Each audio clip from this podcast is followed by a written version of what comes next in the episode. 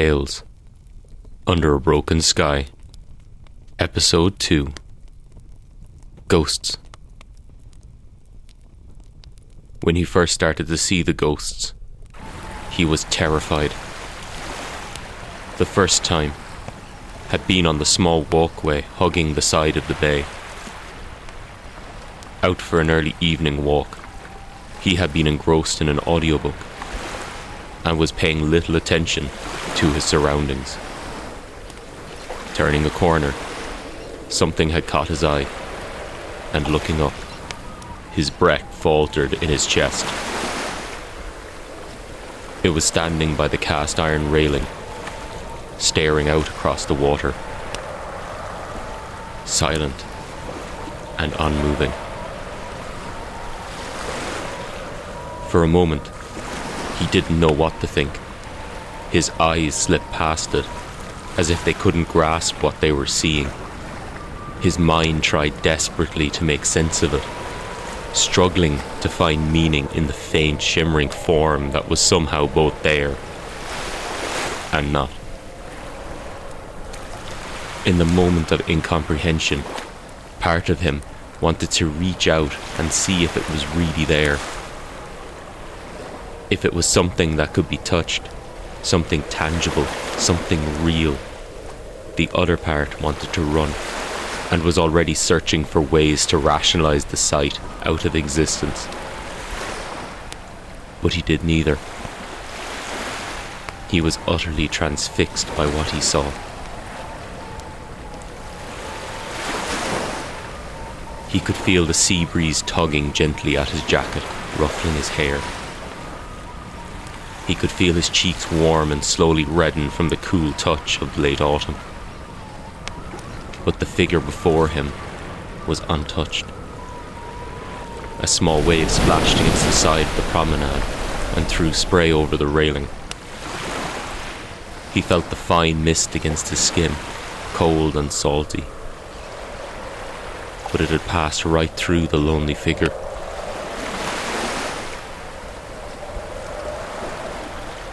He shivered, torn between the desire to run and a growing reluctance to turn his back on the apparition.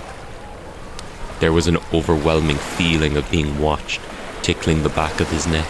He resisted the urge to look over his shoulder, afraid of what he might see. He didn't know how long he had been standing there, looking at the pale ghost, but when he finally managed to draw his attention away, the sun had started to sink below the mountains, and the railings cast long shadows across the cracked cement walkway. The ghost still hadn't moved. It just stood by the railing, looking out across the water. Against his better judgment, he had begun to feel a kind of kinship with the pale figure the rest of the world had faded into the distance, and it was just the two of them the slow lapping of the waves and the gentle spray carried by the soft evening wind. A profound sense of sadness overtook him as he finally turned away and started back along the promenade. He looked back once, just before he turned the corner, and she disappeared from view. She looked lonely, and he surprised himself by reciprocating the emotion.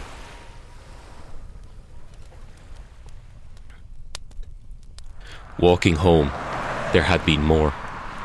All the same pale blue, translucent and unmoving. All of them standing still, gazing into the distance.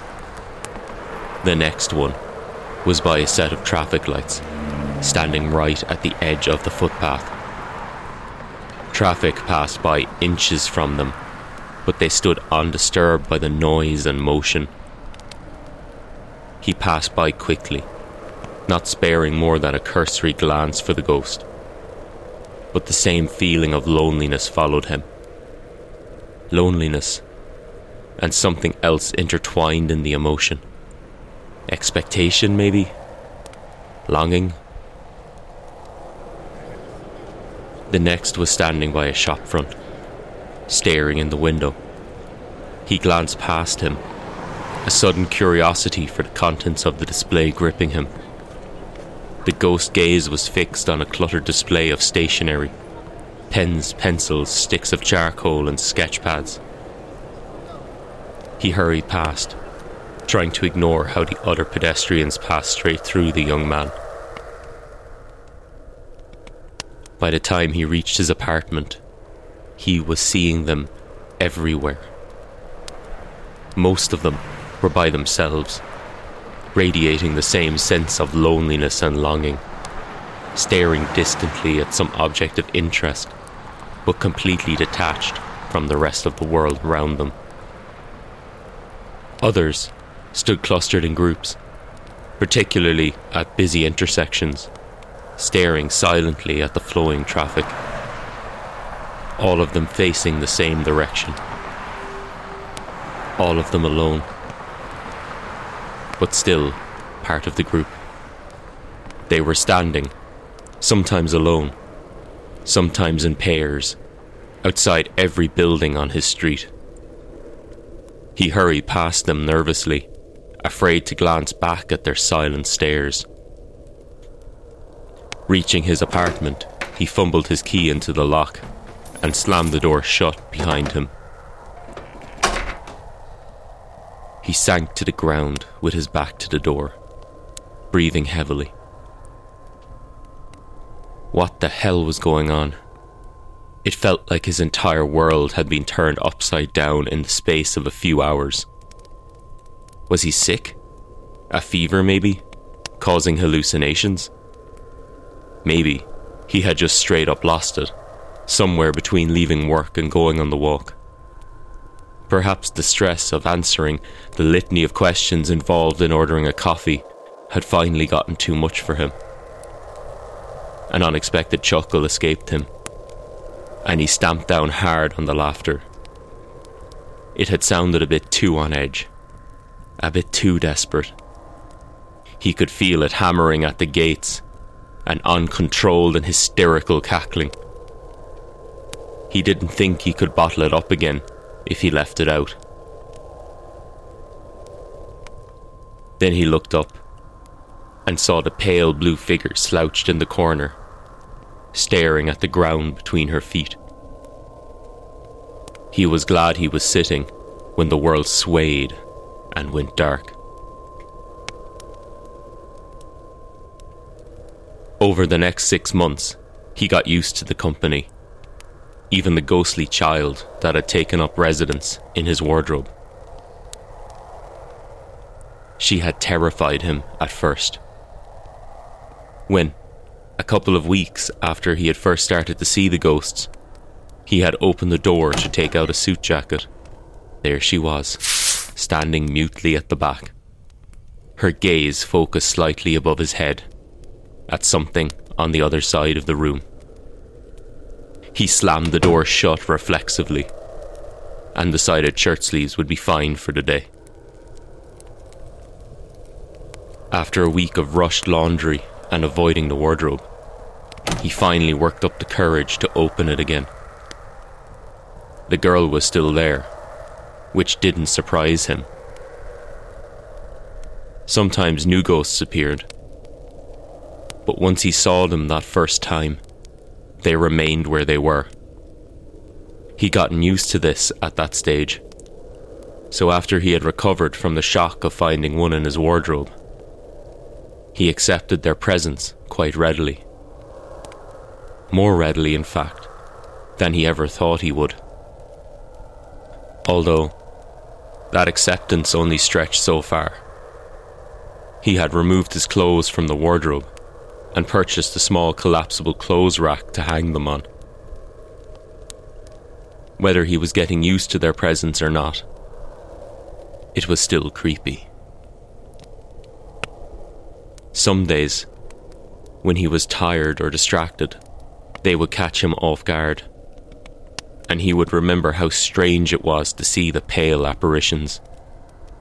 It now seemed to him like that was the most natural thing in the world and he had to remind himself that it was not a regular occurrence for people. But the one thing he had still not become accustomed to was the eerie stillness of the figures. None of them ever moved.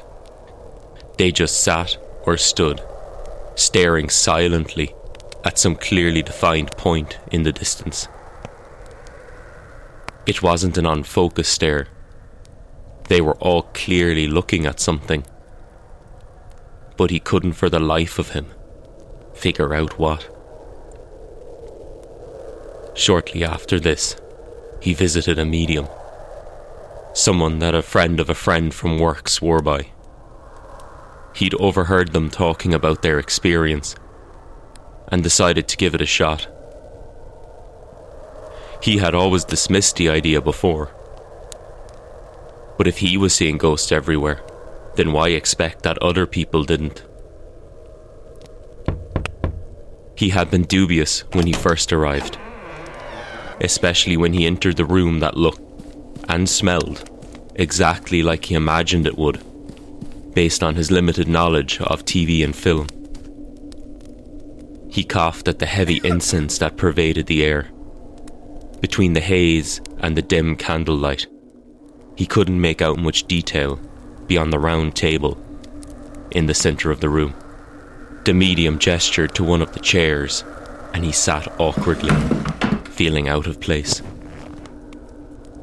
Why was he even there? It didn't feel right to disturb the ghosts from their silent vigil. They had done nothing to him except maybe make him feel a little uncomfortable. Although by then, most of that feeling had faded. The medium pulled another chair closer to him and sat watching with a curious expression on their face. He had mentioned seeing a ghost in his apartment when he made the appointment, but hadn't bothered to tell them of the myriad of others that haunted his life. His discomfort only increased as the medium started the session. They made a big fuss of gesticulating, chanting, and speaking in a loud monotone that threatened to put him to sleep, along with the heavy atmosphere.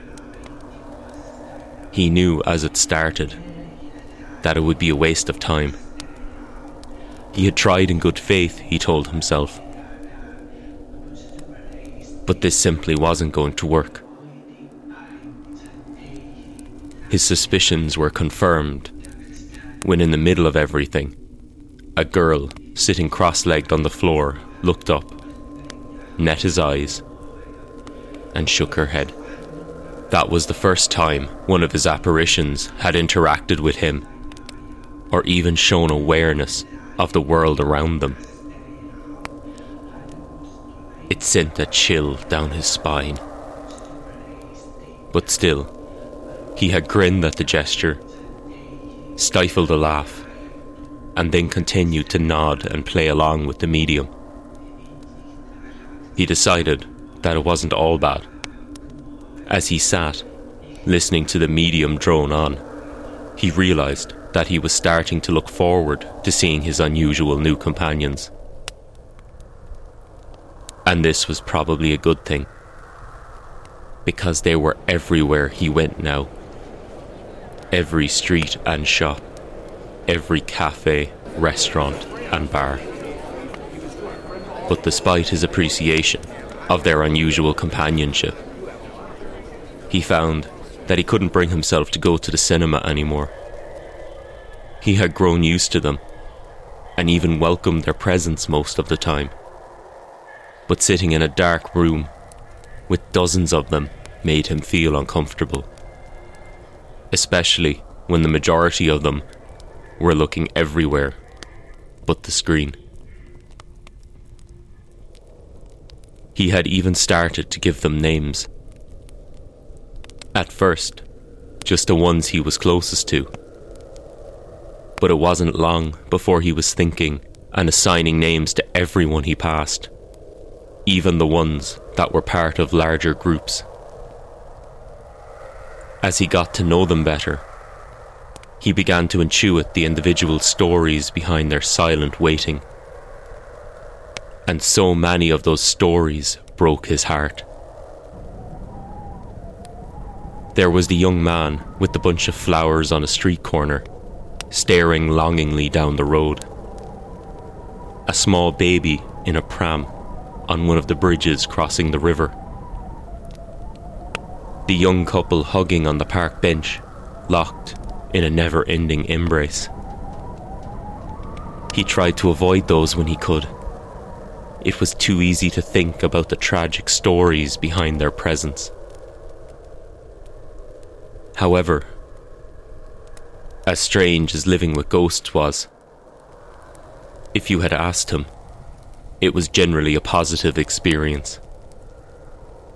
He had been lonely before, and now, even though they never responded, he felt better having someone to talk at, even if the whole situation was unorthodox and sometimes downright creepy. About eight months after that first day, things changed. There had been no further interaction since the girl at the medium. But now, the ghost abruptly stopped being still and disinterested. Their distant stare was now focused on him and followed him around as he passed. He thought he had accepted them as simply another part of his life. But their gaze now made him feel uncomfortable all over again. The ones in his apartment were fine, as were most of the individuals, especially the ones he passed the most and looked forward to seeing. But the groups freaked him out, especially the large ones he found at those busy intersections. It was hard not to be disconcerted when 30 pale blue, barely visible people turned in unison to look at you as you passed. It was a uniquely disturbing phenomenon, even to someone who lived with ghosts. Then, one morning, a year after he first saw the woman on the promenade, he woke and things felt different. It was late autumn again, and his breath was cold in the air as he sat up in bed. He could see frost glinting off the trees outside his bedroom window. It was one of those autumn mornings where he would have liked nothing more than to turn back over and wrap himself back up in his duvet. But something was different this morning. A feeling deep down in his gut told him that something had fundamentally changed about the world. He got out of bed and moved to the window. His window ledge was covered in a thick layer of frost, and he could see the tracks of a small bird tracing a line across the glistening whiteness. Outside, on the street below, stood the ghosts, their gaze directed up at him, expectantly. Something inside of him moved, and he finally understood. It wasn't a sledgehammer blow or an earth shaking revelation. It was a slow blossoming that started in his throat and spread outwards until the melange of emotion suffused him with an unexpected warmth. He took one last regretful look at his bed and turned from the window.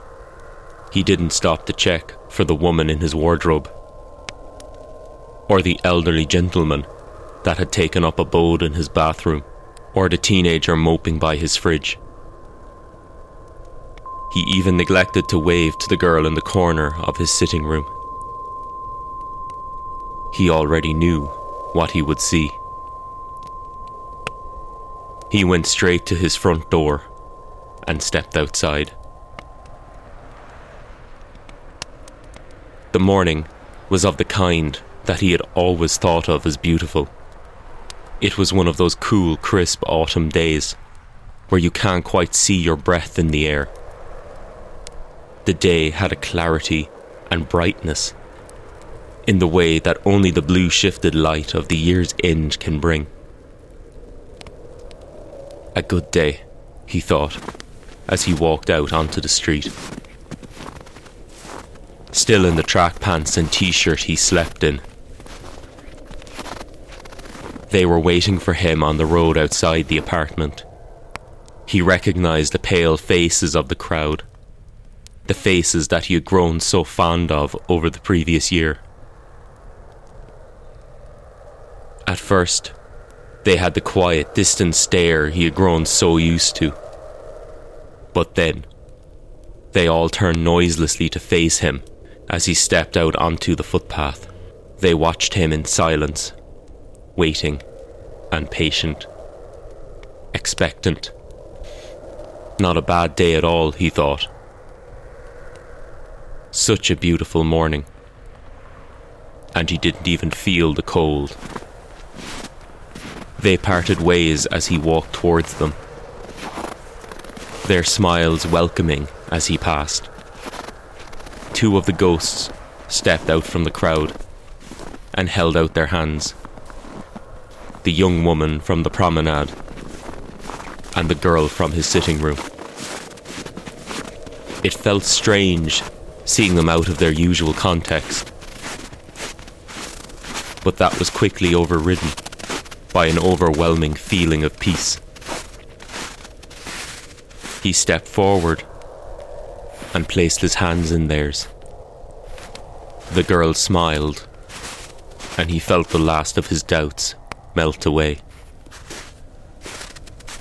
He nodded at them, and they walked away in silence.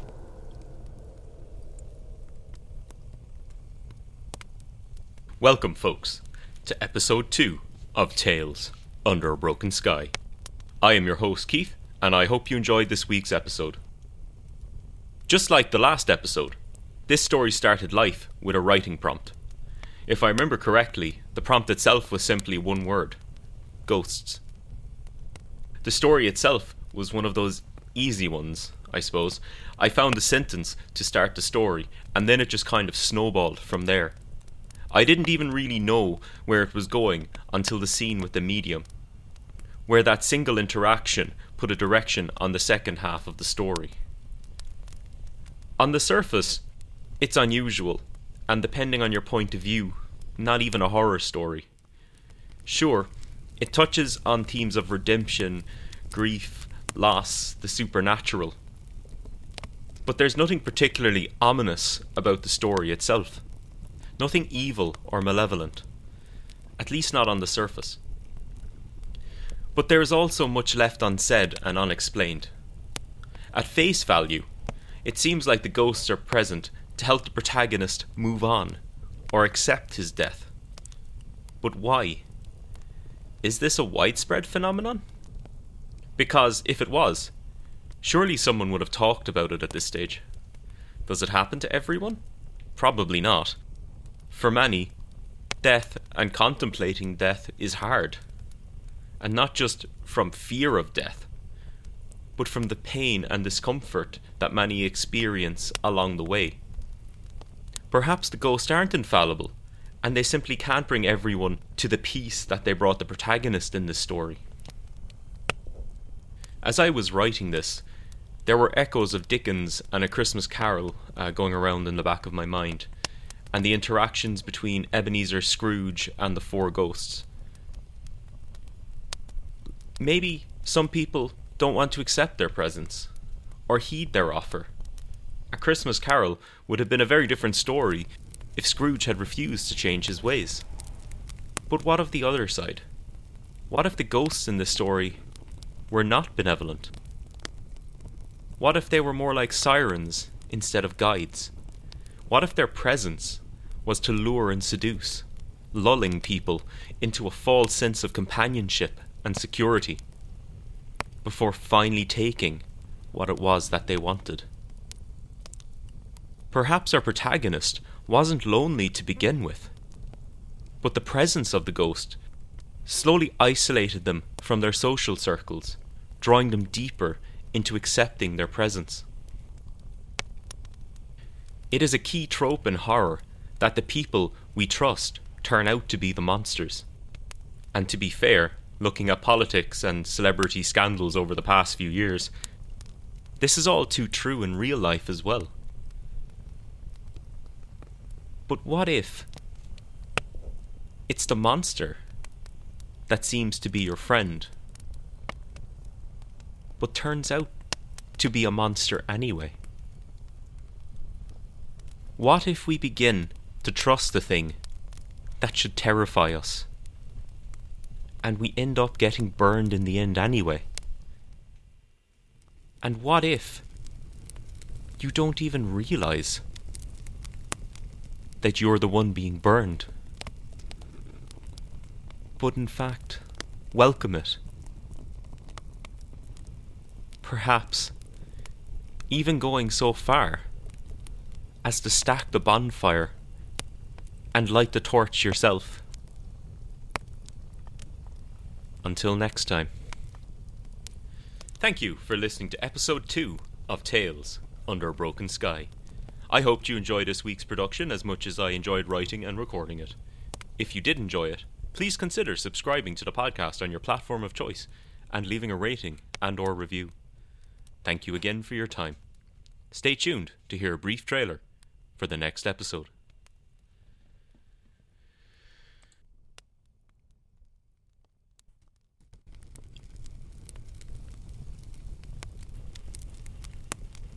Tales Under a Broken Sky, Episode 3 The Raven by Edgar Allan Poe.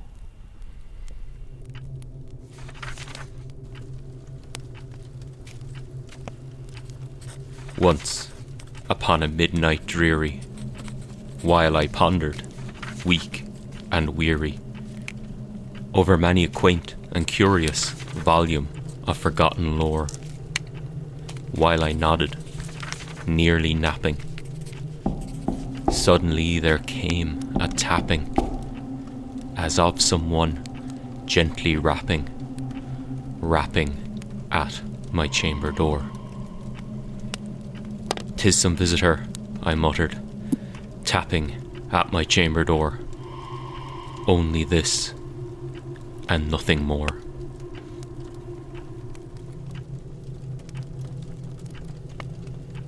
Ah, distinctly I remember.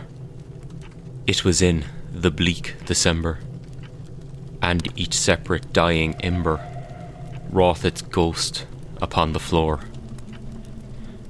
Eagerly I wished the morrow. Vainly I had sought to borrow from my books surcease of sorrow. Sorrow for the lost Lenore. For the rare and radiant maiden whom the angels name Lenore. Nameless here forevermore.